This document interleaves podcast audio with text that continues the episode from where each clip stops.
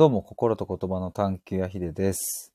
えーっと、今回はですね、えーどんな人に届けたいのか、自分の思いをどんな人に届けたいのかっていう、えーそんなテーマで発掘ライブをやっていきたいと思います。ちょっと19時からと言っていたんですが、すいません、2分オーバーしてしまいました。すいません。あの、この発掘ライブっていうのは、ちょっと今レッターに出しますね。えっと、アーカイブで聞いてくださっている方はですね、あの、なんだっけ、あれだよ。あの、概要欄だ。概要欄に、を覗いてみていただきたいんですけれども、11月1日からちょっとオンラインサロンをやってみようというふうにこう今思っていて、で、まあ、あの、一人でいろいろこう考えていても、なかなか行き詰まっちゃう時もあるし、あの、僕自身もまだ、あの、言語化できてないこととか、そういうことがあるので、そういうのをこう、リスナーの皆さんと一緒に発掘していけたらいいなという、そんな感じの思いで、この発掘ライブというのをやっておりまして、で、今これ毎日やってるんですが、今日でなんと16日目。もう2週間超えてきましたね、おかげさまで。で、えっ、と、レターの中とそして概要欄の方にもリンクが貼ってあるんですが、そのリンクをクリックして覗いてもらうとですね、今までのライブでどんなことを話してきたのかっていう、えー今日までの文が全部書いています。まあちょっと回によってはですね、僕話に夢中になっちゃって、全然 メモしてない時もあるんですけれども、でも結構がっつりメモしてる時もあったりします。で、今もちょっとそうだ、テーマ書いとこう。忘れないうちに。テーマ。自分の思いをどんな人に届けたいか。うん。まあ、リアルタイムでこのメモはですね、更新されていくので、ちょっとこう覗いてもらうと、また見えて、あーえっと、見えると思いますが、そんな感じでやっております。でですね、まあちょっと早速本題というか、ちょっと紅茶を飲みます。ああ今日ね、あれなんですよ。アールグレイの無糖の紅茶セブンイレブンで1.5リットルのを買いまして、ちょうど半分過ぎぐらい飲んだので、まあ1リットルぐらい飲んだかな。というクソどうでもいい報告を、えーしまして本題に入りたいと思います。テーマはですね、そう自分の思いをどんな人に届けたいのかっていう、まあここの話ですね。まあこれはね、あの、なんだろうな、大小関わらず、そのね、ビジネスとしてすごくこう、なんだろうな、大きいことをされている方も、えっ、と、なんだろうな、その大きさはね、小さくとも、えーそれをこう、例えばフリーランス、個人事業主としてやっている方も、えーさらに、こう別に仕事とかじゃなくって、まあそれこそこのスタイフとかもまさにそうかもしれないですね。こんな人に聞いてほしいなとかってね。なんかどんな人にとっても、まあなのか、まあ届けたいなっていう思いがある人にとっては、この誰に、どんな人に届けるのかっていうのは、まあ結構、うん、ずっとね、うん、まあついて回るというか永遠のテーマというか、考えるところだなとかって思うし、ついついここって、あの、自分で分かった気になっているところだなと思うんですよ。どんな人に届けたいのかって。なんかね、こう、頭の中に浮かんでるし、こんな人だな、あんな人だなとかって浮かんでるし、で、自分もそんな人に向けて話していると思っているし、えー実際に届いていたりもするから、あの、決して間違っていなか、いない。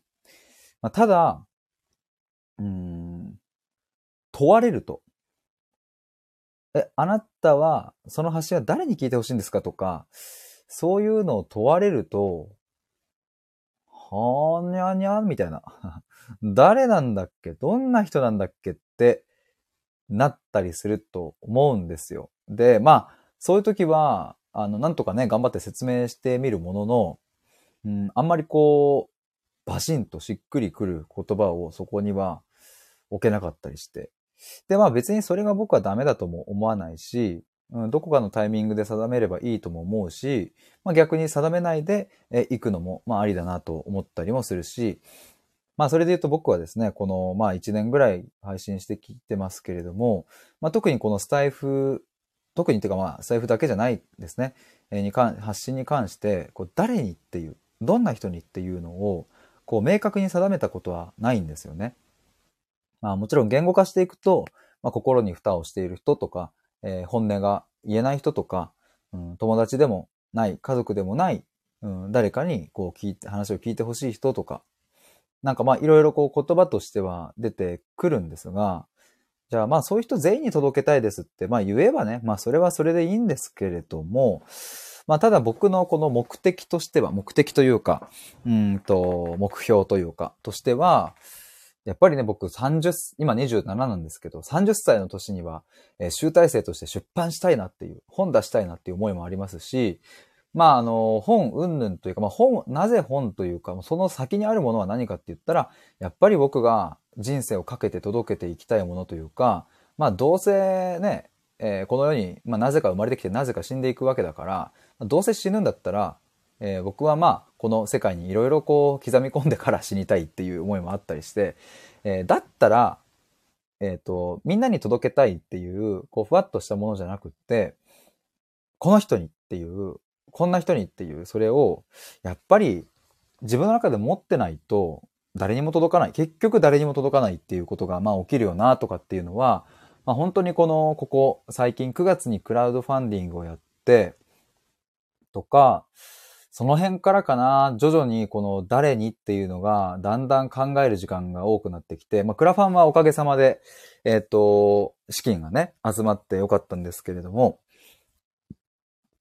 まあ今後もっともっと自分の活動を広げていったりとか、もっともっとなんか自分の思い届けたいなとかって思った時には、やっぱり誰にっていう、これはね、めちゃくちゃ大事だなっていうのを、まあ、ここ最近痛感してきたという、そんな感じなんですよ。でね、今日は、その、誰に、どんな人に届けたいのかっていうのを、まあちょっと言語化できたらいいなと思って、もうこの11月1日からオンラインサロンスタートするって言っちゃっているので、ね、あの、もう、ページ作んないと 結構来てるな、って、10月18日やん。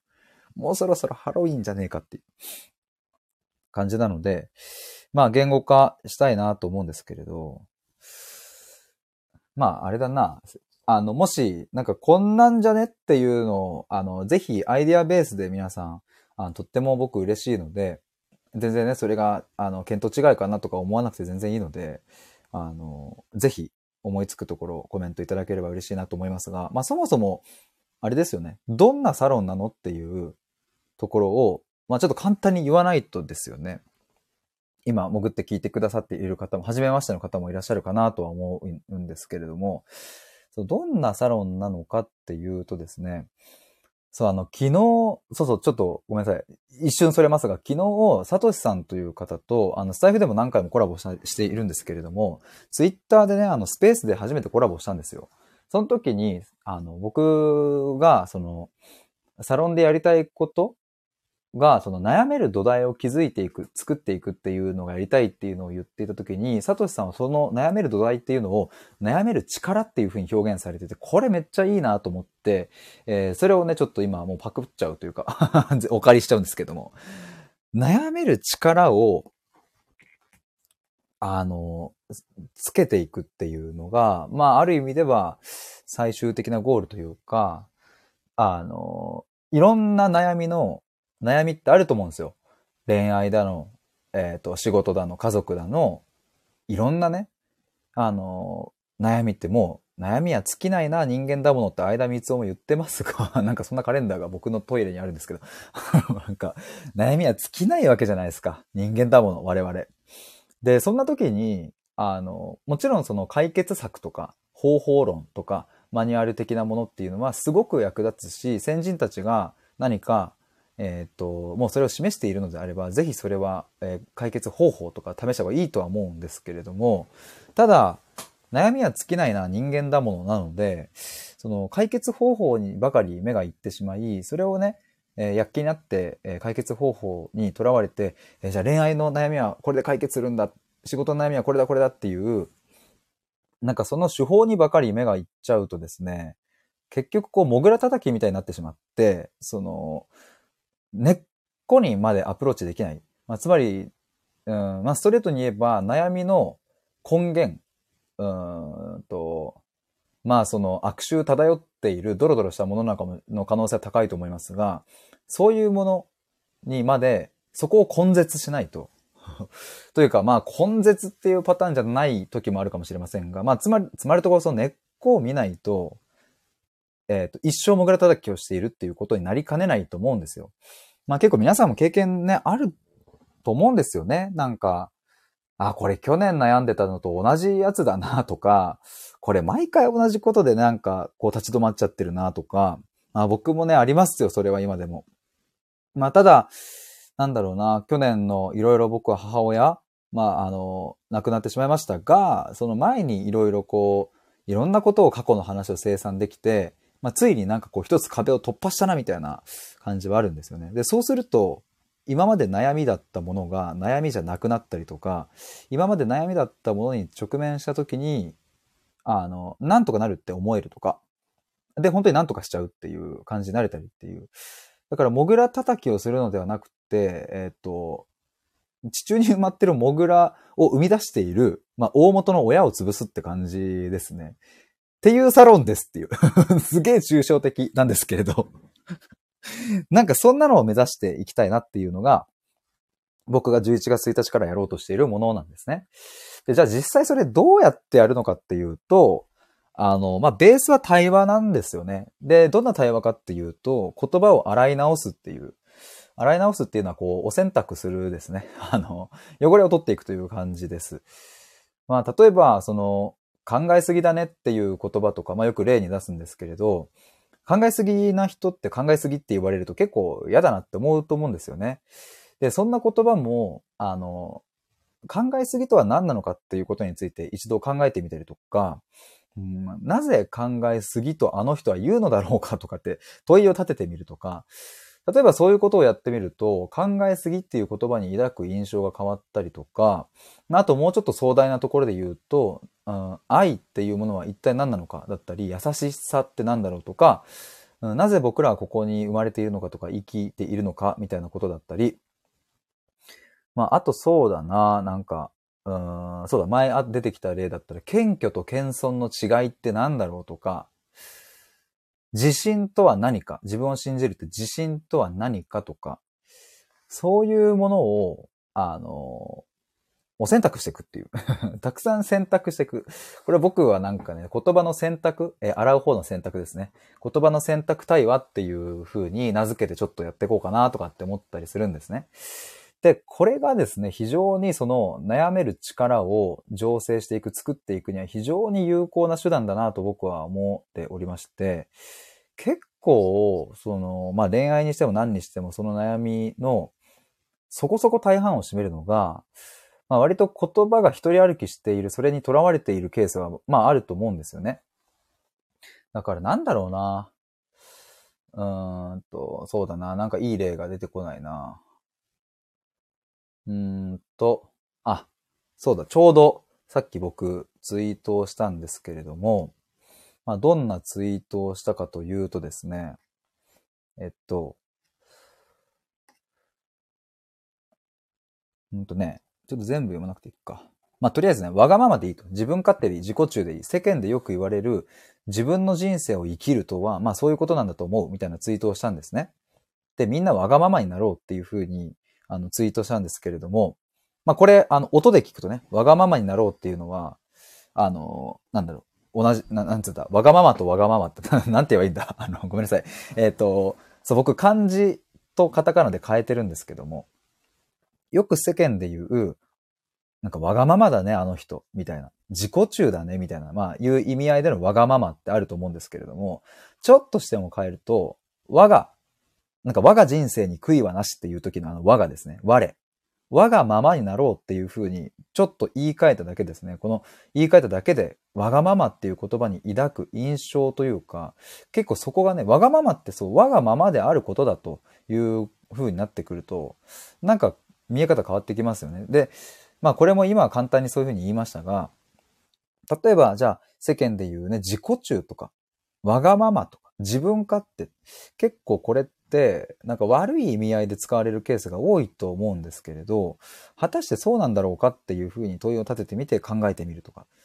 で、そうすると、思いのほか自己中で生きるっていうことは悪いことではないどころか、むしろいいことなんじゃないかっていうふうに思えてくる時もあるんですよね。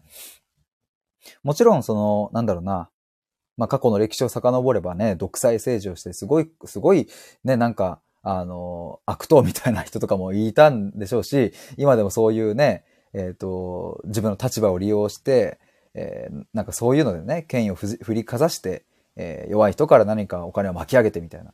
そういう意味での自己中とかさ、自分勝手っていうのは、それはもちろんダメだとは思いますが、なんか、必ずしもその自分勝手っていうのが悪くはないぞというふうには僕は思うんですよね。まあむしろ僕が思うのは、えっ、ー、と、もっと自己中になる。もっと自分勝手になるっていう、まあそれくらいの極端さで生きていく方が、まあよっぽど健全だなと思う時もあったりするんですけれど、まあなんかそういうふうにですね、自分勝手という言葉や自己中っていう言葉とかをこう選択していく、洗っていくっていうのをすると、うん、世間がその言葉に染み込ませている汚れとかが取れていくんですよね。自己中っていう言葉に罪はないんですよ。自分勝手っていう言葉に罪はないんですが、世間が自分勝手という言葉は基本的に悪い意味で使うことが多いから、そこに、いろいろ汚れたものを染み込ませているっていう。自分勝手っていう言葉はね、そこにただ意味があるだけ、存在するだけだから、そこを解釈するのは、まあ人間たちなのでね。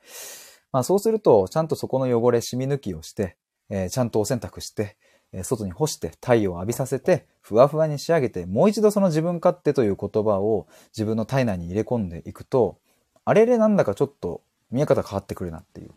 ごめんなさい、話長くなっちゃいましたが、そんな、そんな感じで僕は、このサロンをやっていきたいって思ってるんですよ。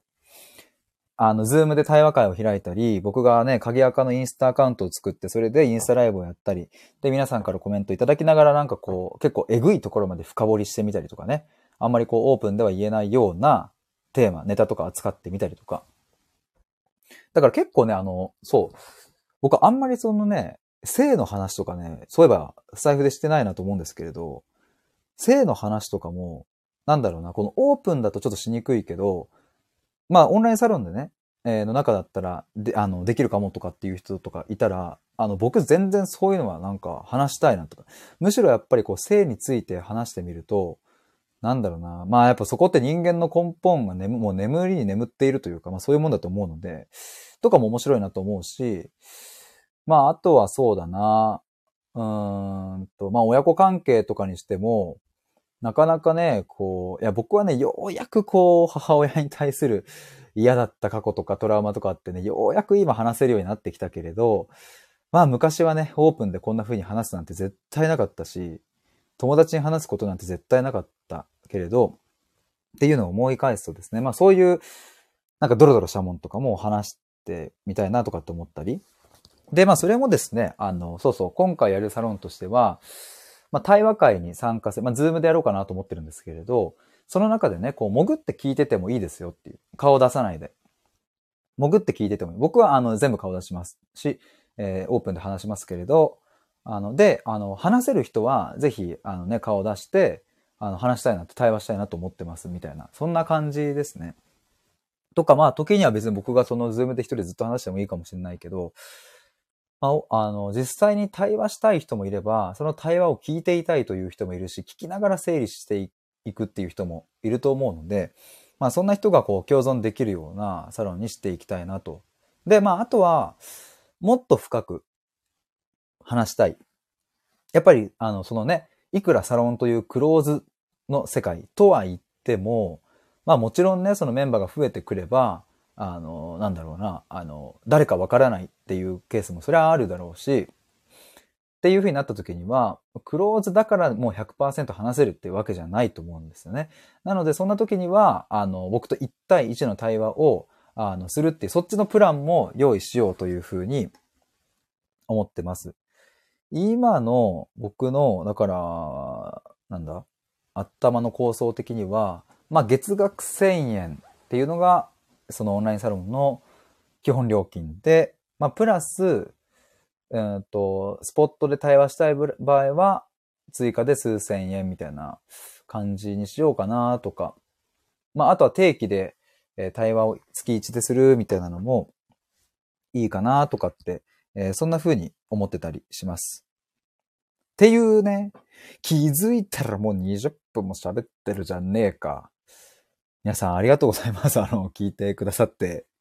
たくさんちょっと今ね、結構潜って聞いてくださってる方がいて、めちゃくちゃ嬉しいです。ありがとうございます。で、今日の本題はそうそう、自分の思いを どんな人に届けたいのかっていうのを言語化するっていう、それだったんですけれども。あ、もぐにゃんさんお疲れ様です。どうもどうも。ありがとうございます。連日。連日というかね、最近、あの、クリスタルボールの、あれ、あれ、あの回最高でしたわ。あ、あいこさん、ひでさん聞いてましたと、ありがとうございます。そう、結構ね、今日今潜って聞いてくださってる方がいらっしゃって。はるさん、今来ました。はじめましてと、ありがとうございます。どうもどうも。ヨッシーさん、悪徳から真面目まで お任せあれですねと。昨日も聞いていただいてありがとうございます。はるさん、もう終わるんですか？いや、あの、これからが本題というか、あの、今その本題に行くために、前提をめっちゃ話してた。気づいたら20分くらい話しました。そう今ちょっとレターに表示しているんですけれどもね。はるさん、あ、よかったと。あ、もうありがとうございます。そういうふうに言ってもらえて。そう、ちょっとね、あの、そう。まあちょっともう一度まとめるとですね。僕はまあ11月1日からオンラインサロンをやりますと。で、どんなサロンかというと、こう、悩んでいく力みたいなのをね、こう、モグラ叩きに、悩みを潰していくんではなくって、そのモグラを生み出している親玉を見つけていくみたいな意味ですね。見つけてそことちゃんと向き合ったり、えーまあ潰すときは潰すし、共存するときは共存するかもしれないんですけども、まあそういう風な悩める力、えー一人でももう私は大丈夫だって思える、そういう葛藤できる自信みたいなもの、考えていく、一人でも考えられるような胆力をつけるっていう、まあそれは何も人を頼らないというわけではなくってね、まあそういうのを目指していくサロンを作りたいっていうか作りますっていう話をしていたんですけれども、まあそれをですね、結局誰に、どんな人に俺は届けたいのかっていう話ですね。あの、それを、あの、なんだろうな、あの、もうシンプルに言っちゃえば、じゃあ今のその悩める力っていうの、僕は、あの、昨日のね、サトシさんとの対話であった、それをちょっとお借りしてますけども、悩める力っていうのを、あの、シンプルに言えばそれがない人言ってしまえばもうそれで終わりなんですけれども、それじゃあ、悩める力がない人集まれなんていう表現は全然誰にも届かないし、なんか、あの、爽やかな感じしないですよね。こう、すがすがしさとかないというかね、気持ちよさもないし。で、えっ、と、じゃあ、一体僕は、そもそもその悩める力とか、そういうのを自分に宿していくみたいなのを、まあ僕はすごくそれが人間の持つすごく、うん根本的な可能性というか、えー土台を作っているものだなと思った時に、それを誰に届けたいんだみたいな、そんなところをちょっと、あの、もう言語化したいっていう。11月1日からってなるともうあとね、そういえば2週間切ってんのか。まあまあ時間ねえぞってなってきているので、ちょっとそんな話をですね、したいなと思っておりまして、気づいたらちょっと熱がこもってしまってね、毎度毎度。どんな人なの？まあ、あの、僕の中で今、浮かんでいるところとしては、まあさっきも例に出しましたが、考えすぎってよく言われて生きてきた。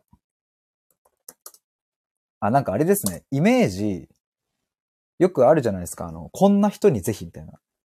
このサロンはこんな方のためのとか、こんな方はぜひみたいな、なんかそこに入る言葉みたいなイメージですね。もぐじゃんさん、悩んだ先のこ、悩んだ先の答えを届ける相手という認識で合ってますか？悩んだ先の答えを、そう、えーっとね、あれですね。あの、そうそう、悩んだ先の答えを届ける相手。そうですね、僕の、そう、悩める力。悩める力はちょっと違う言葉にしよっかな。なんかまあ、すごくシンプルに言うと、まあ、自分の感覚を信じていいっていう、あなたの感性を大切にしていいんだよっていうふうに、うん思って欲しい、僕は。思って欲しい。そして自分で悩める力っていうのをつけて欲しい。で、そうなれると僕は信じている、強く。それを誰に届けたいかっていうことですね。すいません、なんか話がね、ちょっとこう、行ったり来たりしたり、その、抽象的だったりして、すいません。ちょっとあの、追加でもし、あの、全然何言ってんのっていう、これどういうことっていうのがあればぜひ聞いてほしいです。もぎちゃんさん、おー、なるほどですね。ありがとうございます。とんでもないです。聞いてもらってありがとうございます。その、その問いがあって僕も整理されていきます、どんどん。そうなんですよ。なんかね。だからまあ、あれですね。ウェブページを、そうそう、僕のね、ゴールとしては、ウェブページを最後作るんですよ。今僕のプロフィールとかに自分の公式サイトのリンクくっつけてるんですけれど、あの、まあ、そのサイト内に、えっ、ー、と、そのオンラインサロンの、なんだ、紹介ページというか、よくありますよね。入会ページみたいなのがあって、こちらのオンラインサロンのコンセプトはこれですとか、えっ、ー、と、月額料金こちらとか、使うプラットフォームはこれでとか、ここに入るとこんな風になれますよとか、こんな方におすすめとか言ったっけ？とか、注意事項こちらとか、そういうページってあると思うんですけれども、それを、えー、作りたい、僕は。そろそろ。作りたいってなった時に、えっ、と、こんな人にぜひっていうところの欄って結構大事だと思うし、それっそのページとしても大事だし、その僕自身としてもね、その、この人に届けたいんだっていう思いがあるのとないのとじゃあ、やっぱり見え方は変わってくるというか、僕の気持ちのノリも変わっ、やばい、喉が ちょっとすいません。ちょっと紅茶飲む。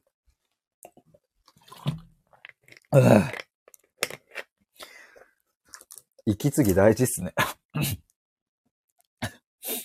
よしさん。電車移動で途切れ途切れと。すいません。他の方途切れ途切れじゃないですかね。あ、もぐにゃんさん、お茶出してくれた。ありがとうございます。あ あ。ちょっと、ちょっとゆったり喋ろう。もぎなさん、通信良好です。ありがとうございます。はるさん大丈夫です。あ、反応ありがとうございます。皆さん優しいっすね。ありがとうございます。なんか、でもあれだな、逆に、今この話を聞いてくださっている方って、なんかまあ、その、なんだろうな。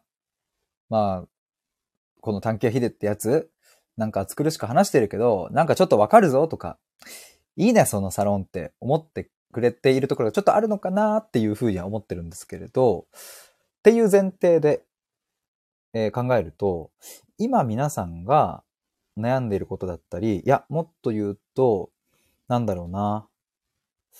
こんなことを、あ、それこそ考えすぎってよく言われてきましたとか、なんかそういう類の話とかも、もしあれば聞きたいですね、なんか。うんと、そうか、僕明確にまずあるのは、そう、さっき言った、やっぱね、考えすぎでしょって言われてきた人とか、考えすぎでしょって言われて、傷ついた経験のある人とか、ちょっとメモしながら話しますわ。例えばそういう人とかぜひね、むしろあの、考えすぎをはるかに超える考えるを、このサロンではやりますって言いたいぐらい。もっと考えようっていう。ますます考えすぎってもう、もうね、考えすぎとすら言われないぐらい考え抜いてやりましょうよっていう。そんな感じ？があったりとか。あ、もぐにゃんさん、考えすぎを表に出さないための努力に時々疲弊してますと。なるほどね。ねえ。わかるよ、その気持ち。はるさん考えすぎだよって言われたことある？笑って。はるさん、ただ今大根吸っててあんまり言ってない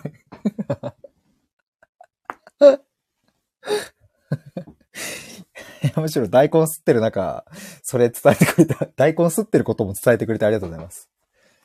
大根吸ってるのはね、ぜひ大根をまずね、吸ってもらって何ですかね今日サンマとかですかねえー、もぎだんさん、えーっと、関わりづらい人になりたくないというか、あー、わかるわ、それ。むっちゃわかるわ。めちゃくちゃわかる。そう。わかるわ。関わりづらい人になりたくないってありますよね。そう、だから僕もね、ずっと考えすぎじゃない？ヒデと。そんなことを気にしてんの？とかって言われると、なんかそこで向きになっちゃってさ、いやだってさ、みたいな。いや、これ考えた方がいいでしょうってなるとなんか器がちっちゃいやつみたいな。こいつ扱いづらとかって思われ、まあ思われるし、まず多分そういう人は思ってくるしね。そう、あ考えすぎでしょっていうタイプの人は多分そう思うし、まあそれがわかるから。だから、あ、え、そっか、これ考えすぎかなみたいな風にごまかす時も、まああったりするんですけど。でまあ今はね、もしそういう風に言う人がいたら、まあ多分自然と距離は取るかもしれないですね。あの、なん、うん。対話の文脈でね、深い話をしてる中で言われてるんじゃなくて、こう頭ごなしにね、考えすぎだよとかって言われたら、多分自然と距離は取るかなと思います、僕は。だし、心の中でうるせえ黙れって多分、あの、つぶやく。お前考えすぎ、考えなさすぎなんだよって。でもそれ、これちょっと前も言いましたけれど、まあそれが僕の心を守る、なんかね、僕の中にね、ヒデギャルがいるんですよ。なんかギャル、ギャルマインドみたいな、なんかこう、僕を守ってくれるね。なんかそういうのがいるんですよ。いいんだよ、お前、それ、ヒデいいよ。もうもっと考えようぜって言ってくれるもう一人のなんか僕みたいなのがいてね。まあまあ、そんな感じだったりしますわ。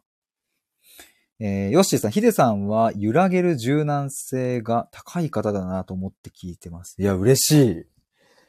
マジっすか？えー、それ、嬉しいっすわ。ヨッシーさんあれっすよね。最近のこの、じゅえっ、と、ふ発掘ライブで来ていただいてね。よく聞いていただいてありがとうございます。へえ。僕ね、いや、嬉しいな。なんか、どういうところでそう思っていただけたのかなとかっていうのもちょっと、あの、僕は欲しがりなので 聞いてみたかったりするんですけれども、えー、はるさん、はい、大事な、えー、ことなのでって大根ね。あ、大根ねじゃない場所の、あれ？メッセージ打つ方ですかね？もぐやんさん、間口を広げるために思考の幅を狭めるみたいなところありますね。うーん。ね。でもだからなんか本当にね、あの、そう、あだから悩みすぎとかもそうだと思うんですよ。悩みすぎって言われて、悩みすぎ、考えすぎ。あと、まあ、敏感すぎもあるか。敏感すぎでしょ、とか。細かすぎでしょ。もうあるな。で、まあなんかもう僕もそのなんだろうな、まあやっぱここのね、数年の人生の転機みたいなもので、ようやくね、僕もそこに対してこう、考え方が変わってきたんですけれども、考えすぎって言われるんだったらもっと考えた方がいいし、悩みすぎならもっと悩めって思うし、敏感すぎるくらいならもっと敏感になる。細かすぎでしょって言われたら、いや、もっと細かすぎになっちゃうぐらいが、あの、当の本人にとってはいいんじゃないかなって思って。で、まあそう言うとね、いや、敏感すぎて悩むんですっていう話があると思うんですけれど、それってこう鈍感になろうっていう風に持ってっちゃうと、むしろ逆効果な感じがしてて、あの、なんか前もね、こんな例出したんですけど、なんかピンク色のキリンを頭に思い浮かべてくださいっ、あ、頭に思い浮かべないでくださいって今言われたら、多分皆さん頭に思い浮かぶじゃないですか。で今から1分間絶対にピンク色のキリンを頭に思い浮かべてはいけません。用意スタートってやったら多分もう次の瞬間にピンク色のキリンが頭に思い浮かんでると思うんですよね。で、つまるところその鈍感になろうとするっていうのは、あの、つまり敏感っていうのが常に頭に思い浮かんでる状態になっちゃうっていう、な、なんか伝わるかな？なんかその、この例でいいだと、いい、良かったらちょっとわかんないですけど、あの、敏感にならないようにしよう、敏感にならないようにしようっていう風にするのとか、考えすぎないようにしようっていうのは、むしろ変な感じに考えちゃったり、変な感じに敏感になっちゃったりすると。だったらもう突っ込んでいくっていう。敏感になりまくっていくと、ある一点の地点を超えた瞬間に、敏感なんだけど、それに左右されないっていう瞬間が来る。し、えー考えすぎるぐらい考えすぎるんだけど、それによって変に悩んだりしない。悩みすぎるくらい悩みすぎるんだけど、それにとらわれないっていう、なんかね、一点をね、スポンって抜けると、なんかこう、沸点みたいなところをスパッて抜けると、あ、敏感だけど、こう、ずぶといなみたいな風になれる時が来るんですよね。不思議と。っていう方向性を目指したいとも思ってたりするというかね。モグニャンさん、考えすぎてるというより、瞬時にいろいろ考えさせるんだよなと思っちゃいます。丸々刺さる。刺さるって方言。考え、あ、方言っぽいですね。考え刺さる。これってあれ？標準語で言えば、刺せるなのか。確かに方言だと思いますね。でもそう、瞬時にいろいろ考えすぎるなのか。考え刺さる。方言ですね。どこの方言なんだろう。もぎなさん、自分の意思とは関係なくそうなってしまうみたいな意味です。なるほど。いや、わかるなぁ。わかるわ。これってさ、考えすぎでしょとか、悩みすぎ、敏感すぎ、細かすぎって言われるの。まあ、このまま表現しちゃってもいいのかなそのさ、ちょっと皆さんちょっと想像してほしいんですけど、まあね、僕のこうオンラインサロンのページがあってさ、あの、こんな人にぜひ来てほしいですっていうところに書いてある文章でさ、考えすぎでしょって言われて傷ついてきた経験がある人とかって書かれててピンとくるかな？とか、悩みすぎって言われてきたとか、敏感すぎとか、なんか他にいい表現あるかな？とか、まあそもそもそこじゃない何かがあるんだったら、とかって思うんですけれど。モグニャンさん、考えてるっていうか、感受性のアンテナが常にオンになっちゃってるみたいな感覚に近いですね。あー、わかるなそれ。むちゃわかるっすね。なんかもう、えぐいっすね。共感が深いとえぐいと言ってしまうみたいです、僕は。えぐいっすわ。でもほんとそうっすね。感受性のアンテナが常にオンは僕も結構あるな。ヨッシーさん、いろんな意見の受け止めが、あ、これさっきの件ですね。ありがとうございます。理由を。いろんな意見の受け止めが柔軟だし、悪徳風も高青年、高青年風もいけちゃうカメレオンのように変幻自在だけど軸がしっかりしていると思っちゃいますよ。めちゃくちゃ嬉しいじゃないですか。そう、昨日でしたっけ？一昨日でしたっけ？なんか僕、悪徳、なんだっけ？悪徳セミナー講師の喋り方で自分のオンラインサロンを紹介するみたいななんかノリでやってたんですよね。いいですか？皆さんみたいな。今日ここに集まっていただいたのはみたいな感じで、なんかやってたんですよ。僕のサロンに入ると、あなたの人生、変化が起こる。なぜか？みたいな感じでやってて。それが結構楽しくてね、なんかやってたんですよね。なんか、そう、いろんな ありがとうございます、ヨッシーさん。そんな風に受け止めてくれてたのは。はるさん面白いって。そう、僕も楽しくて、これ。なんか、講演、なんか本当に悪徳セミナーがさ、講演してるみたいで。あいこさん楽しいわら、聞きたかった、それ。ぜひ、あの、アーカイブ残ってるので、ぜひ、昨日の配信聞いてもらったら嬉しいです。あ、クラリンさん。こんばんは、途中から失礼します。ありがとうございます。どうもどうも。あれ、前も来てもらった？か、なんか名前変わった？かな？ですかね。どうもどうも。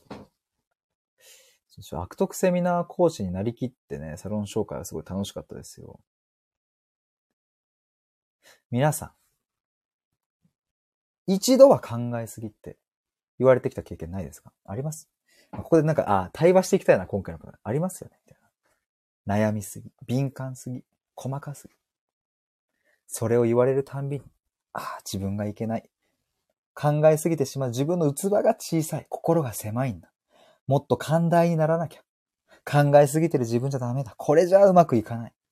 そんな風に思ってきましたよ。わかります。僕も同じでした。僕も考えすぎて考えすぎて。っていうのをちょっとやってるので、昨日は昨日のパターンでやってましたので。ヨッシーさん、昨日の初めて聞いた人は、こいつやべえと思ったよね。いや、ほんと。そう、昨日さ、結構さ、長くやってたんですよ。その、悪徳セミナー講師風を、そこそこ10分ぐらいかな、その全体の中で。そんなやってないかな。まあでもとりあえずその瞬間に入ってきた人はマジで、あ、こいつはやばいって多分思ったと思う。絶対。僕のサロンに入れば絶対に変わりますみたいな。そんなこと言ってたので。ハルさんめっちゃ草生やしてきて これ面白いっすよね。僕も楽しいんですよ。この悪徳セミナー。水野さん 今その瞬間に入って驚きました。はじめまして僕ね、そう、悪徳セミナーなんですよ。悪徳講師なんです すごい、まさかドンピシャの方がいたとは。もぎちゃんさん、私は考えすぎて複雑性がある人に魅力感じますますけどね。わかるわかる。何度も深く知りたくなるというか、拍手拍手。いや、わかりますよ。僕ね、だからね、考えすぎっていう、もう概念がないんですよね、そもそも。だし、なんか、うん。なんでしょうね。まあね、でも、なんだろうな。うん、まあそれは領域の違いなのかな。なんか。うーん。どうなんだろうね。水野さんはじめまして、どうも。悪徳セミナー講師の探求やひでです。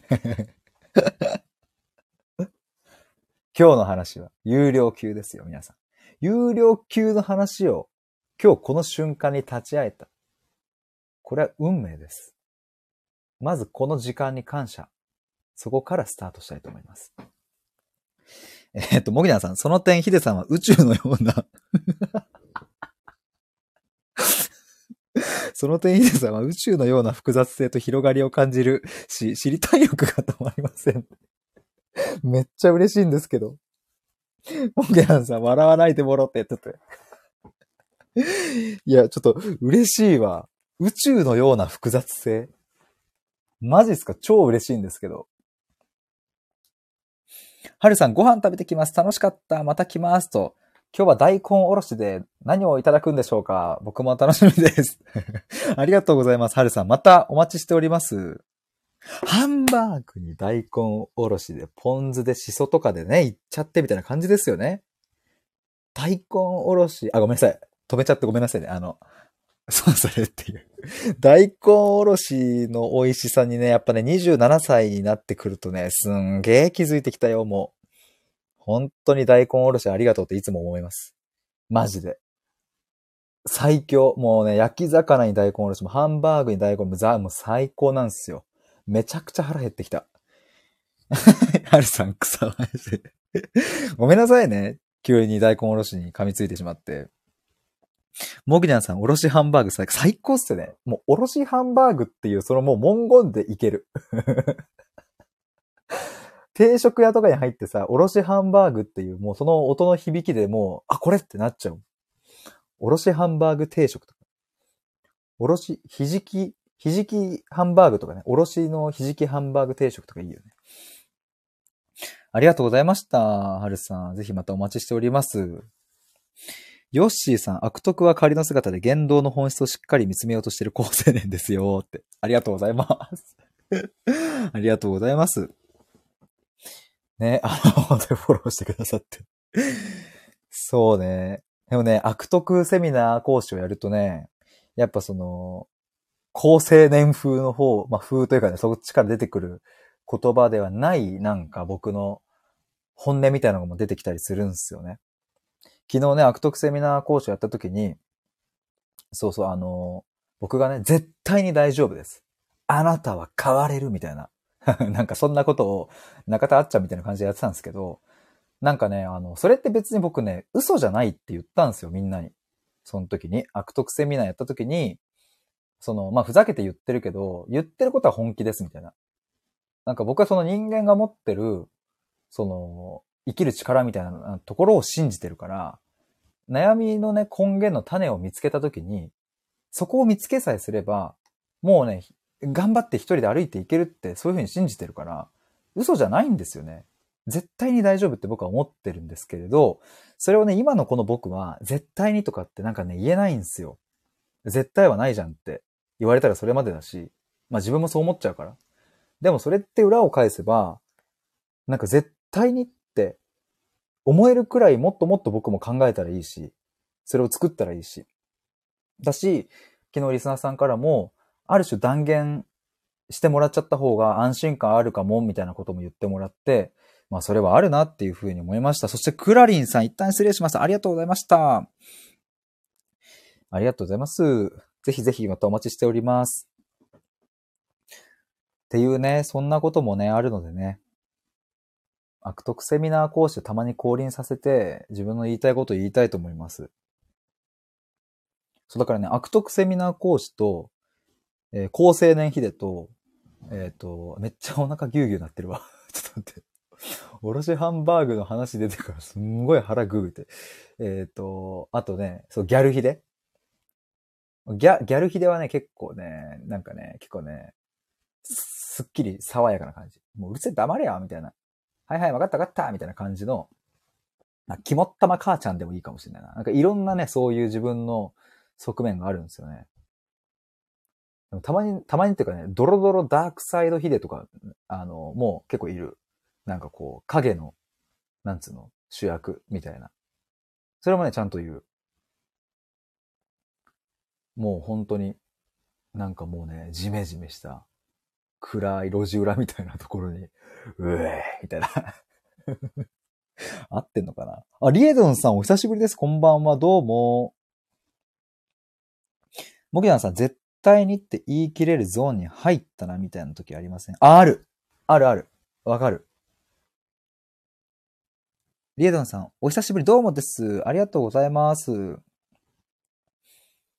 去年ぐらいでしたっけね結構、まあ、僕ね、今日、時間の進みがちょっとね、感覚がちょっとバグってきたのはあれなんですけど、多分去年ぐらいからですよね。モギダンさん、バックグラウンドに全部矛盾に対する答えまで用意したぜ、みたいな。あ、わかる。あのね、でもそれで言うと、もう確かに僕もこの、なんだろうな、悩める力みたいなところに対する絶対に大丈夫感、なんて言うんだ？こう、だから言ったら、あ人間に対する信頼みたいな、その、この生き物に対する信頼というか、信じてる部分があるから、だからもう、悩める力を、悩める土台を自分に持てたら、ちゃんと歩ける。絶対大丈夫って思う、それは。まあ、反論はあると思う。僕も反論は思いつく。全然思いつくんですけど、もうね、なんかね、論理じゃないんですよね、ここに関しては。論理を超えた、なんかこう、腹の底にある信頼感というか、自分に対してもそうだし、さっき言った人間に対してそうだし、そこへの信頼感みたいのがあるから、あの、論理なんてもんは、あ、もんを打ちく、打ち砕くぐらいの信頼があるっていう感覚もあるな。まあ、それがある種の俺にとっての今の答えかもしれない。モギナンさん、あ、わかる。めちゃくちゃわかるぞっていう。今日わかるえぐいっすね。えっ、ー、と、モギナンさん、確信ですよね。そう。確信。めちゃくちゃわかり哲也って。これ新たな言葉が生まれてますね。僕もね、いろんな擬音語使ったりね、なんか新しい言葉生み出しちゃうんでね。あ、斜めさん。どんな人に伝えて、どうもどうも。こんばんは。さっきね、そう、ななめさんが、ね、昨日か一昨日言ってくれてたさ、意外と断定しちゃった方が安心感あるかもね、みたいな。あれこれななめさんですよね、言ってくれたの。みたいな話とかもちらっとしてたりしたんですよね。どんな、そうそう、今日ね、どんな人に伝えたいのかっていう話をしてたんですけれども、ななめさん、断定は安心って言いましたね。で、そうですよね。そうそうそうそう。それがね、結構、僕響いたんですよ。なんか、すごく。なんか断定ってさ、すごくこう、良くない感がある、良くないというかさ、断定っていう言葉も割とね、そういう空気感まとってるなって思うんすよね。なんか。そこがね、でもね、そう、ちゃんとその断定っていう言葉が、昨日ちょっと洗い直された。お選択できました。断定という言葉。断定ってね、よくこう、0、100で考えちゃダメじゃんとか、白黒はっきりさせるみたいなのも、そうじゃなくて無限の可能性、グラデーションがあるよねっていうふうに、まあ僕もそう思うんですけれど、まあ断定っていうのはある種それをね、そうじゃない、白だっていうふうに、まあ時にグレーだって断定することもあるかもしれないですけど、断定ってちょっと怖いなって僕も思ったりするんですけれど、まあ、断定するからこその、うん、信頼とか、ね、そういうのが生まれてくるし、僕自身も自信になるなって思いました、すごく。リエゾンさん、私は自分の経験を必要な、必要な人に伝えたい。いいっすね。どんな、リエゾンさんにとってはさ、例えばその、ご自身の経験って、なんかこう、どんな人が必要にされてるかなとかっていうのって、なんかあったりします？もし、なんか言える範囲であれば。斜めさん、押し付けがましくない程度にふんわり断定ね。わかります？その空気感ありますよね。なんか。なんかさ、絶対に大丈夫っていう言葉もさ、その、その、誰が、まあ誰が言うかって大事ですよね。誰が言うかも大事だし、タイミングとかも大事だし、その言葉に乗ってる感情とかも大事じゃないですか。だから同じ絶対に大丈夫っていう言葉で本当に大丈夫って思える時もあれば、なんか薄っぺらいなって思う時もあるしね。モグジャンさん、断定しないことよりも断定した後に臨機応変にその断定を覆して柔軟に動けることが大事だと思います。いやー、いいっすね。わかりますね。そうなんすよね。やっぱね、答えをちゃんと出すっていう意味かもな、断定って僕にとっては。ちょっとメモしとこう。断定イコール答えをちゃんと出す。斜めさん欲しがっていないのに、えっ、ー、と、アドバイスしないとか、あ、おじさんがよくするやつね。なんかね、アド、アドバイスとかもなだから僕ね、アドバイスするとかっていうのも、なんかね、僕はね、あんまりしっくりこないっすね。確かになアドバイスね。だから僕が対話するときの感覚は、アドバイスでは全くないし、実際にね、こう、対話してくれた人もたくさんそう言ってくれるんですけれど、まあ、一緒に、一緒に、その、奥に入ってくっていう感じで、別にその、うん、こう、こうした方がいいですよっていう言葉は、だから使わないよね、なんかね。まあ文脈によってね、それを言った方がいい時はあると思うので、一生使わないって話じゃないですけれど。リエドンさん、いろんな病の人を支えている人に。いいですね。いいですね。なんかこう、言葉でそうやっぱこう、ピタッと表現されてるとさ、やっぱりその、なんだろうな。届きますよね、ちゃんと。それを潜在的にも求めてる人に。ありがとうございます、教えてくださって。ななみさん、自分の主観で言われても感覚はみんな違うから。そうね。えー、だから聞き上手でいたいと。そうそう。僕、こそう、そういえばミシルさん、ミシェラのミシルさんという方とですね、まあ、ご存知の方も多いと思いますが、お話しした時に、どうしたら聞き上手でいられると思いますかみたいな質問をしてくださった時に、そう、でもこの主観の話したんですよね、そういえば。今、なんか繋がりましたわ。僕の答えはでもその、えっ、ー、とね、主観をと、主観を研ぎ澄ませるっていう話をしてて、それがまあ聞き上手でいる最大のポイントだなっていう感じがして、まあそれは、こう主観を研ぎ澄ませるっていうのは、自分の意見を押し付けたりとか、えー、自分の意見、えー、をこうなんか多めに言っちゃうとか、アドバイスするという意味ではなくって、自分が果たしてその相手の悩みだったり、言ってくれたことに関して自分がどう感じるかっていうのを、ちゃんと自分で捉えるっていうことですね。だからよくこうね、傾聴の勉強だったりとか、えー、まあコーチングとかもね、その手法みたいなのがありますが、まあそれはそれとしてね、別にいいと思うんですけれども、その手法の前に、その話を聞いたときに、例えばじゃあ友達が恋人と別れたんだ。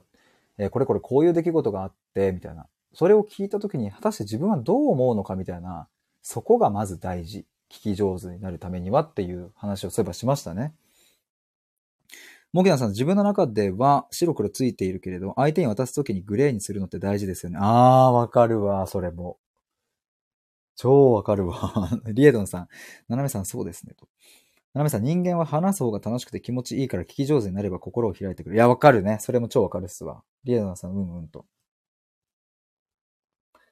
これね、いや、ちょっと、ね、白黒の話もそうですね。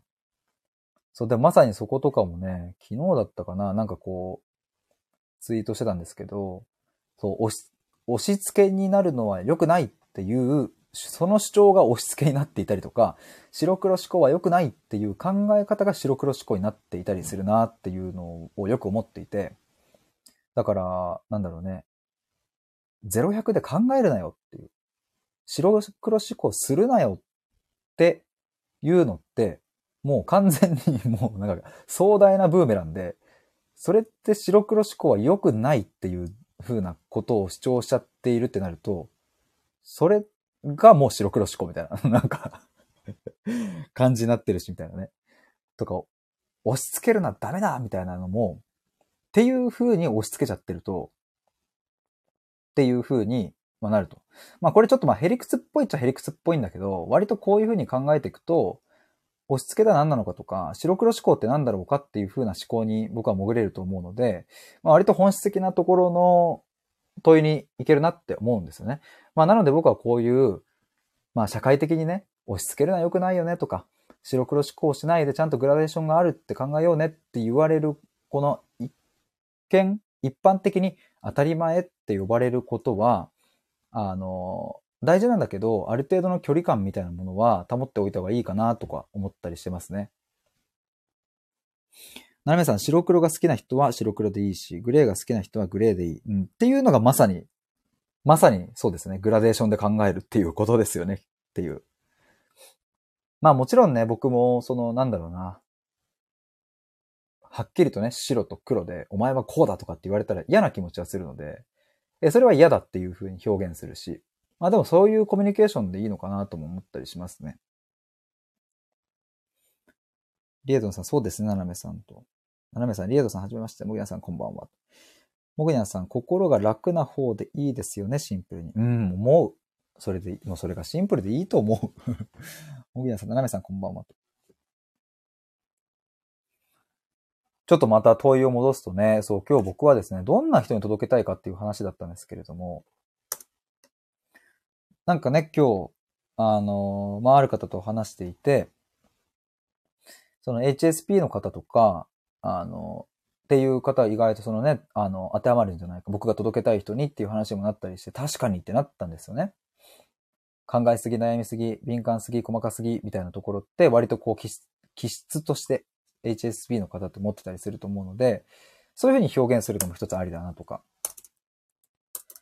まあ、あとはですね、僕結構その、悩みの根源、さっき言ったような、モグラ叩きに、えー、ならないように、そのモグラを生み出している親玉みたいなね、えー、っていうのが大事っていう話したんですけど、そこの根源にあるのって、まあ、かなりの確率で親子関係であることが、まあ、多いんですよね。まあ、結構ほぼほぼね、もう99%と言ってもいいんじゃないかぐらい、この、ずっと心にあるモヤモヤとか悩みってまあその親っていうのは戸籍上のね、父とか母とかだけじゃなくって、えー、実際に自分の親的な役割でいてくれた人っていうふうに僕は思うので、例えば身近な、そうだな、親戚とかも含むその人によってはね、親戚と一緒に住んでましたとかね、あの、例えばじゃあ母子家庭でしたってことであれば、お父さんいないわけですからとか、まあ、両親が何かしらの理由でいないって、僕のね、そうそう、父親とかも、あの、生まれてから、その両親が離婚して、本当の母親に会ってないんですよね、確か。とか、そういうパターンも全然あると思うので、だからまあ戸籍上の父とか母っていう意味合いではなく、親的な役割をしてくれてた人たち。うん、だからそれが時に兄弟かもしれないですけどね。まあ、みたいな、まあ言ったらそういう近い人たちに、すごくこう、根源的にはね、たどり着くケースがまあ多いっていうがもう割とそこっていう感じもするので、だから親子関係っていうところにもうちょっと僕も絞ってみてもいいのかなとも思ったりするんですよね。でもまあ、親子関係の悩みってね、こう、顕在化しているパターンもあれば、全然ね、うちはあの何もこう、親子関係良好なんですっていう人もいるわけですよね。え僕はまさにその良好なんですっていうパターンだったんですけれど、あの、母親が癌になるまではですね。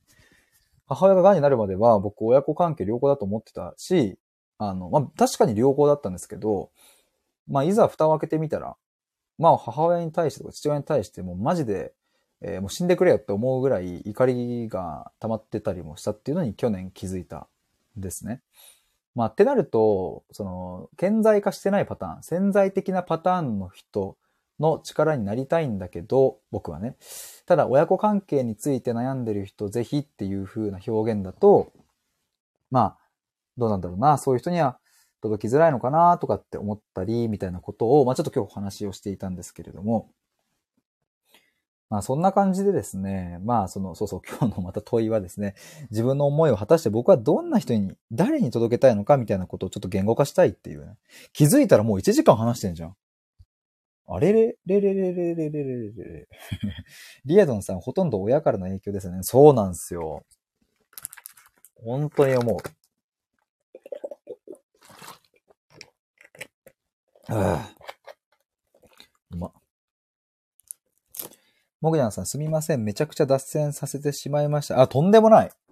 僕ね、あれなんですよ。脱線っていうのもね、あの、僕にとってはもう大好物というか、なんかね、脱線した方がむしろ本題につながるケースが結構あるって僕思ってるので、むしろありがたいって感じですね。もちろんそのね、テーマによってはね、脱線させない方がいいっていう時は僕も、あの、例えばライブしててもね、そういう風に、あの、するので、あの、むしろ全然ありがとうございますって感じです。すごい今日熱を込めて話してたりするし、なんか悪徳セミナー講師も出てきたし、めちゃくちゃ楽しいですよ。ななめさん、愛する人に伝えたいかな。でも本当の愛とはってなる。なるほどね。リエドンさん、私もアダルトチルドチルドレンの方にも届けたいことあります。なるほど、なるほど。ね。すいません。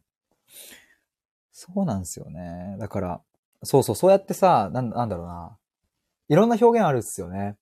だから考えすぎって言われてきた人っていう風な、まあ別に複数用意する、するんですけれどね。今ちょっと例として。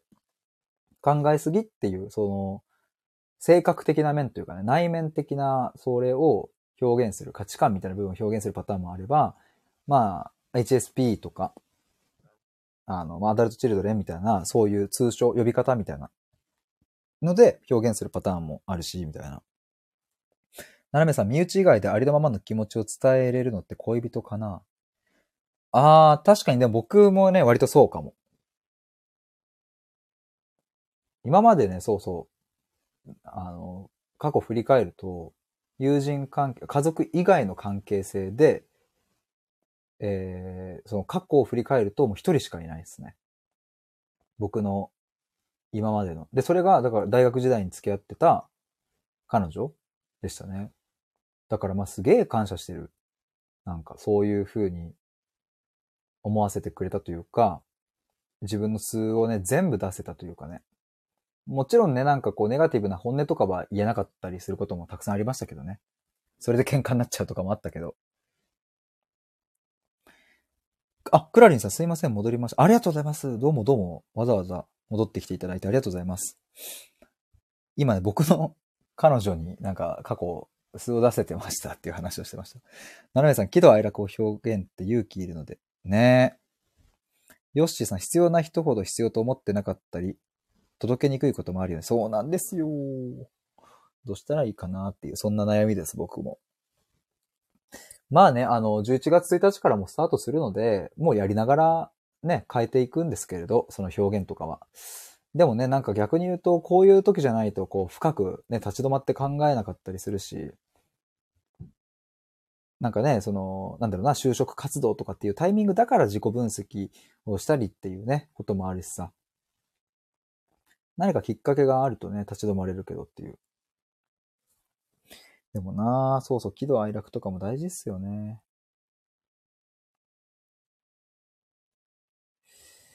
うん。なんだろうね。悩める力ってどうなんですか？ピンときます？ピンとくるというか、どういう印象なんだろうな？悩める力とか、悩む土台を作るとか、葛藤できる自信を作るとか。僕ね、先日ライブした時に表現したのがね、こう考える胆力みたいなのをつけていくと、一人でもこう葛藤できる自信が生まれていくと。で、その葛藤できるような自信が生まれると、悩めるっていう、もうその土台が築かれていく。で、悩める土台が築かれた時に、作られた時に、もう私は一人で大丈夫だ。一人でも大丈夫だって思えるみたいな。まあ、それこそが自分の感覚を信じるということであり、感性を大事にするっていうことなんだなって僕は思うんですけれども、まあ、こういうのをね、表現するのって結構、まあ、割と抽象的すぎるし、うん、なんかね、どういう表現がいいのかなっていう。リエドンさん、オンラインサロン開設されているんですね。えっとね、オンラインサロンは11月1日からやろうと思ってます。それが、あの、月額制でね、1000円ぐらいでやろうかなと思ってるんですけれども、今は、なんかあの、オンラインコミュニティっていう呼び方をしてて、それは無料で、えー、名前がね、探求アトリエっていう名前で、えっ、と、今年の5月から、今月で半年になるんですけども、やってます。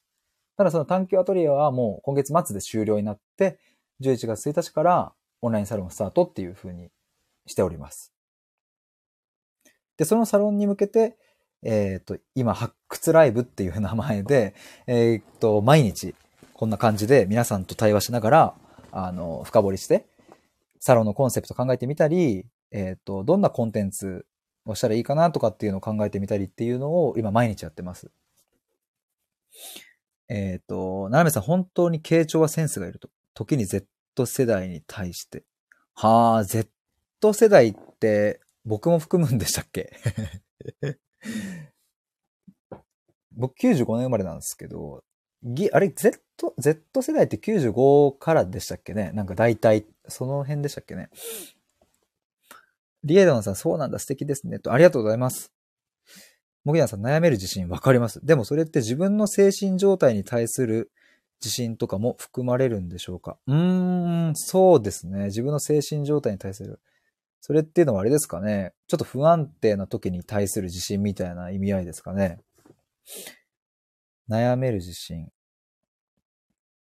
そうですね。あの、やっぱ精神、あ、ごめんなさい。ちょっとその前提でいくと、そう、精神状態がね、仮に不安定、つまり何かモヤモヤしている、不安だな、苦しいな。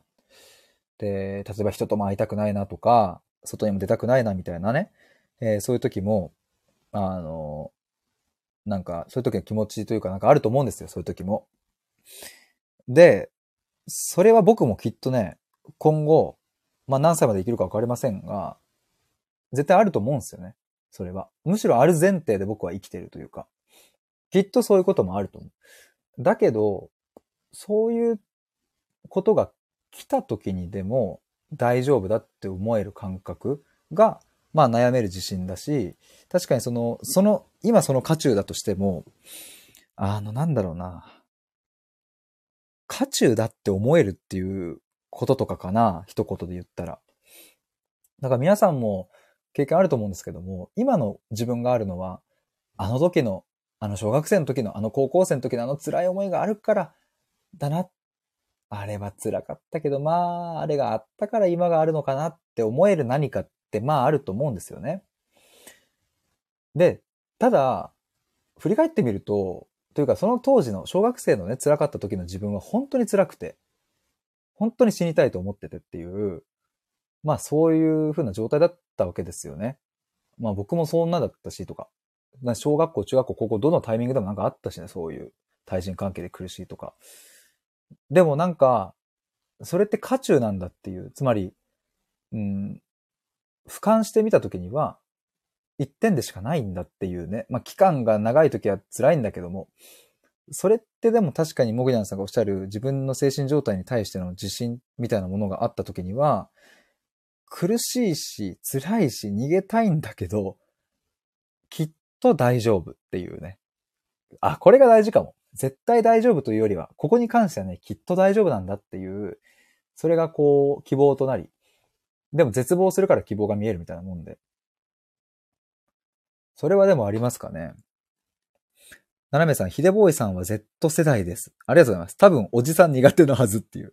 そうなんですよね。おじさんね、僕はでもね、そう、年上の人がね、結構ね、やっぱね、昔からこう、上下関係、野球部とかあったので、年上に対してね、こう、なんだろうな。話はできるんですけど、かしこまっちゃうっていうのがね、結構悩みだったりしますね。もぎなさん、なるほど。思考と精神の成長は比例とまではいかないけど、思考によって制御できたりしますもんねっていう。うん。あ、それはあるっすね。確かに。比例とまではいかないけどね。確かにでもさ、あれですね。その精神みたいなもあ、こういうの考えたいっすね。精神とかもさ、なんだろうね。目に見えないものというか、あの、精神って何なんでしょうねっていう。それをさ、なんだろうな。僕は哲学別に詳しいわけじゃないし、まあむしろ哲学書にはこういう風に表現してありますっていう言葉ではなく、みんなで考えたいっていう。僕はそっちの方がとても味わい深い感じがするんですよね。だからまあ、もちろんその過去のね、偉人たちが書いた本とかを読むことも、あの、吸収したらいいと思いますが、僕がやりたいのは辞書的な意味とか、えっ、ー、と、その哲学書にこう書いてあったという意味ではなくって、あなたがどう思うかっていう、あなたは精神という言葉に対してどんな意味合いを、あの、持っていますかっていうのを一緒に対話することで見えてくるものがあるっていう感覚なんですよね。精神とか考えたいですね。心なの？みたいな。精神イコール心っていうとちょっと違うし、みたいな。魂っていうとなんかまた違いそうだし、でも全部同じように目に見えないよねみたいな。思考なの？みたいな。リエドンさん、悩める自信か、悩みだらけですよ。でも負けないっていうね。そうそう。いや、悩みだらけですよね。わかるっすよ。ななめさん、プライベートを第一にして人とゆるくつながりたいって。ヨッシーさん、ご飯、あ、ご飯行ってくるのでまた聞きに行きます。ヨッシーさん、ありがとうございました。皆さん、あれっすよね。そろそろご飯っすよね。1時間超えなので、ちょっとね、あの、ぼちぼち、終わりの方向性に向かいながらまとめていきたいと思います。えー、っと、ななめさん、みんなが悩むことって何だろう？それ知りたいっすね。クラリンさん、ちょうど私も頭で考えすぎないで心で感じたことを大事にと言われました。へー。それをこう言ってくれる人がいたんですね。すごく大切な存在ですよね、そういう方は。もぎなさん、なんかわからんけどもやもやする。苦しいとかそういう感情の部分をどう扱うかを考えたいですね。いいですね。そういうテーマ話したいですね。そうそう。だからね、まさにこのなんかわからんけどもやもやする苦しい時に、うんと、その苦しさを解決する方法を YouTube で見たり本読んだりとかってするよりも、その感情って何なんだろうとか、どう扱えばいいんだろうって考えることの方が、よっぽどね、自分を支えてくれる感じなんですよね、僕の感覚。むしろそっちが真の解決であるっていう感じ。リエドンさん、あ、これあれですね。リエドンさんが、斜めさんは悩みはないんですか？っていう質問ですね。ななめさん、他人に期待しないから。ななめさん、恋人ができた時だけ悩みますわら。多分、唯一期待しちゃうから。あー、なるほどね。でもその気持ちもすごいわかるなめっちゃわかるっすね。僕は今恋人がいないですけれども、むちゃわかりますわ。なんかね、恋人に、僕はやっぱその、そうですね、恋人になる相手っていうのはその、まあ今までそのさっき言った大学時代の、彼女以外にもいましたけれど、やっぱりなんだろうな、自分の素を出せる相手でもあるから、だからこそっていうね、素が全然出せない相手もいましたけれどね、付き合った結果。ははとか言って えっと、ななめさん、仕事は割り切るので給料もらえるから我慢できるっていうね。確かに。そういうのありますよね。ななめさん、悩むことも給料に含まれる。あー、確かに。それあるっすね。やっぱ割り切れた時の強さありますよね。リエドンさん偉いなーっていう 割り切りの強さあるなでもね、やっぱ割り切れない時に割り切ろうとすると、やっぱ辛くなっちゃうから、割り切れない時は、あやっぱりその、どうだろうな。まあ、人によるだろうけど、そもそも割り切りたいのだろうかっていうことを考えてるたりとか、割り切るってなんだっけっていうことを考えたりとか、やっぱ僕はそこにね、思考がいくというか、その人と対話してる時とかね、特に。斜めさん、開き直りと割り切り。ああ、その違いとか面白そうだな。同じなのかとかね。クラリンさん、斜めさんのように割り切れない時にどうしたらいいのかはありますね、という。斜めさん脳内でボコボコにしてると。相手をボコボコって、ね。割り切れない時には、どうしたらいいんだろうな。まあでも、割り切るっていうことが何なのかっていうのを問い直すが割とね、結構大事かも。なんか、その、人によってね、この割り切るっていう、その言葉の意味って、結構違うはずはずなんですよね、本当は。だからなんかその、ね、あ、全然割り切っちゃってるよって言えてる人を見ると、僕もね、羨ましくなる時ありますけれど、何を割り切ってるのかをちゃんと観察した方がいいですね、そういう時に、その人は。つまりそのさっきの例で言えば、給料をもらってるから、そこに悩みは含まれていると。だから割り切れるっていう時に、自分は一体どこに区切りをつけて何を割り切っているのだろうかっていう、あの、まあ、もちろんね、そこまで考える必要がない時もありますのでね。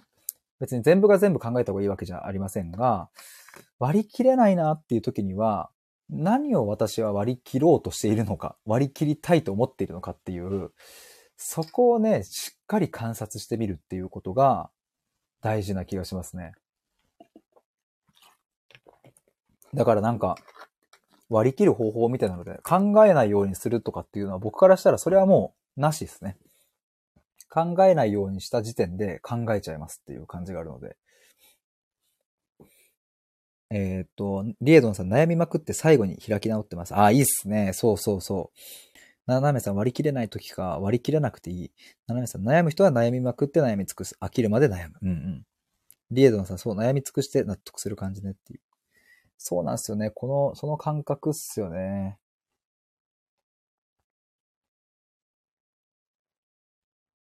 やっぱ悩む力、大事っすね。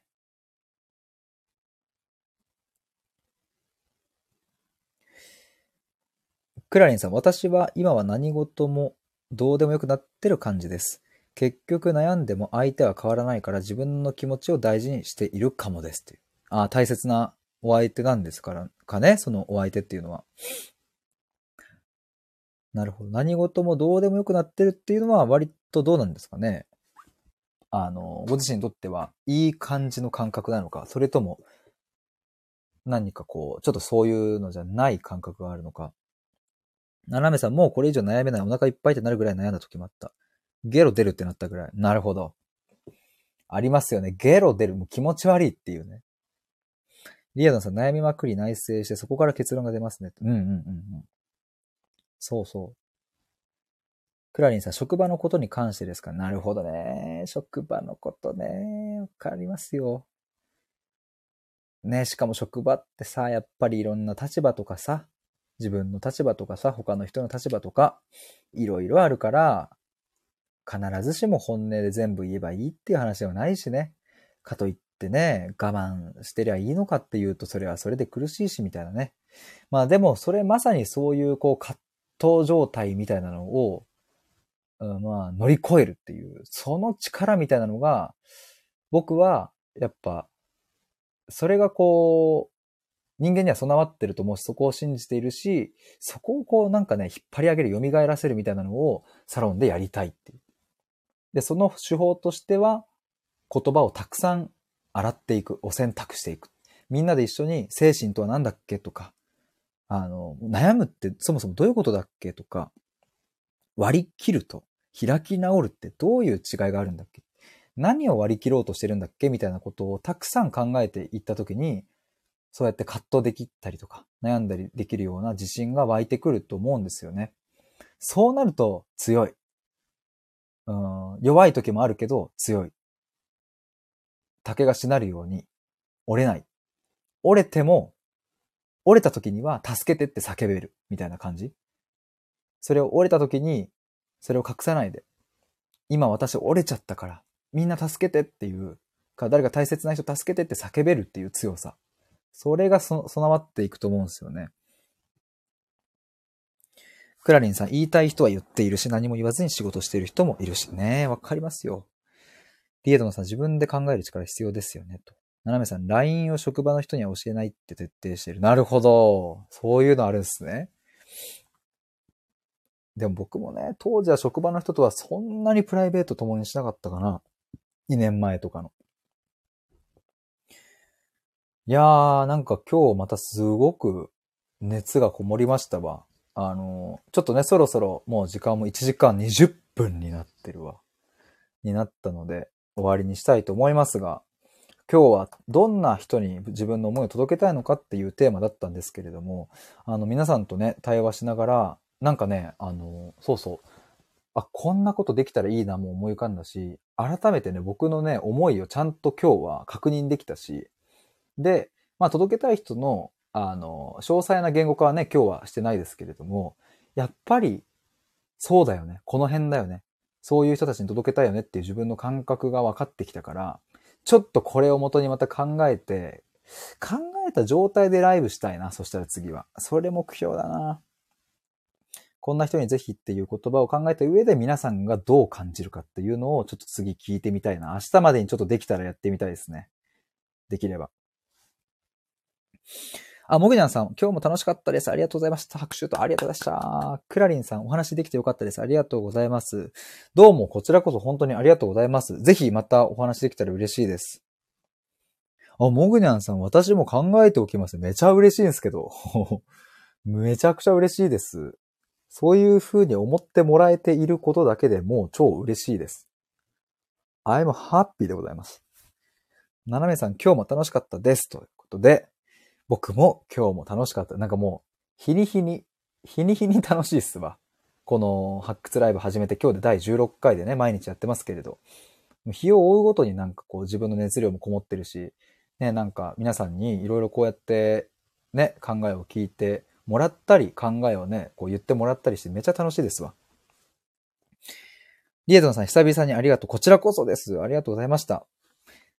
皆さん、I'm happy です。やっぱりハッピーがいいね。